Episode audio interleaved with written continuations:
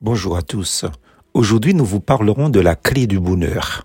Ne vous livrez pas à l'amour de l'argent. Contentez-vous de ce que vous avez, car Dieu lui-même a dit, je ne te délaisserai point et je ne t'abandonnerai point. Hébreu chapitre 13, verset 5.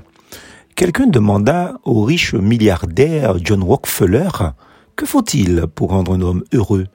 Sa réponse, peu satisfaisante, fut simple mais directe juste un peu plus que ce qu'il a.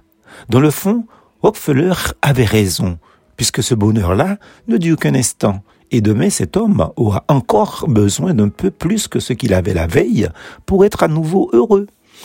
Les propos de Jésus sont formels. Gardez-vous avec soin de toute soif de posséder, car la vie d'un homme ne dépend pas de ses biens, même s'il est dans l'abondance. Luc chapitre 12, verset 15.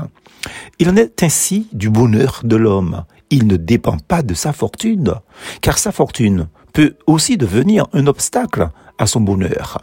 Le riche comme le pauvre ont tous deux besoin de se confier en Dieu pour être heureux. Sinon, l'un craint les voleurs, tandis que l'autre craint la disette.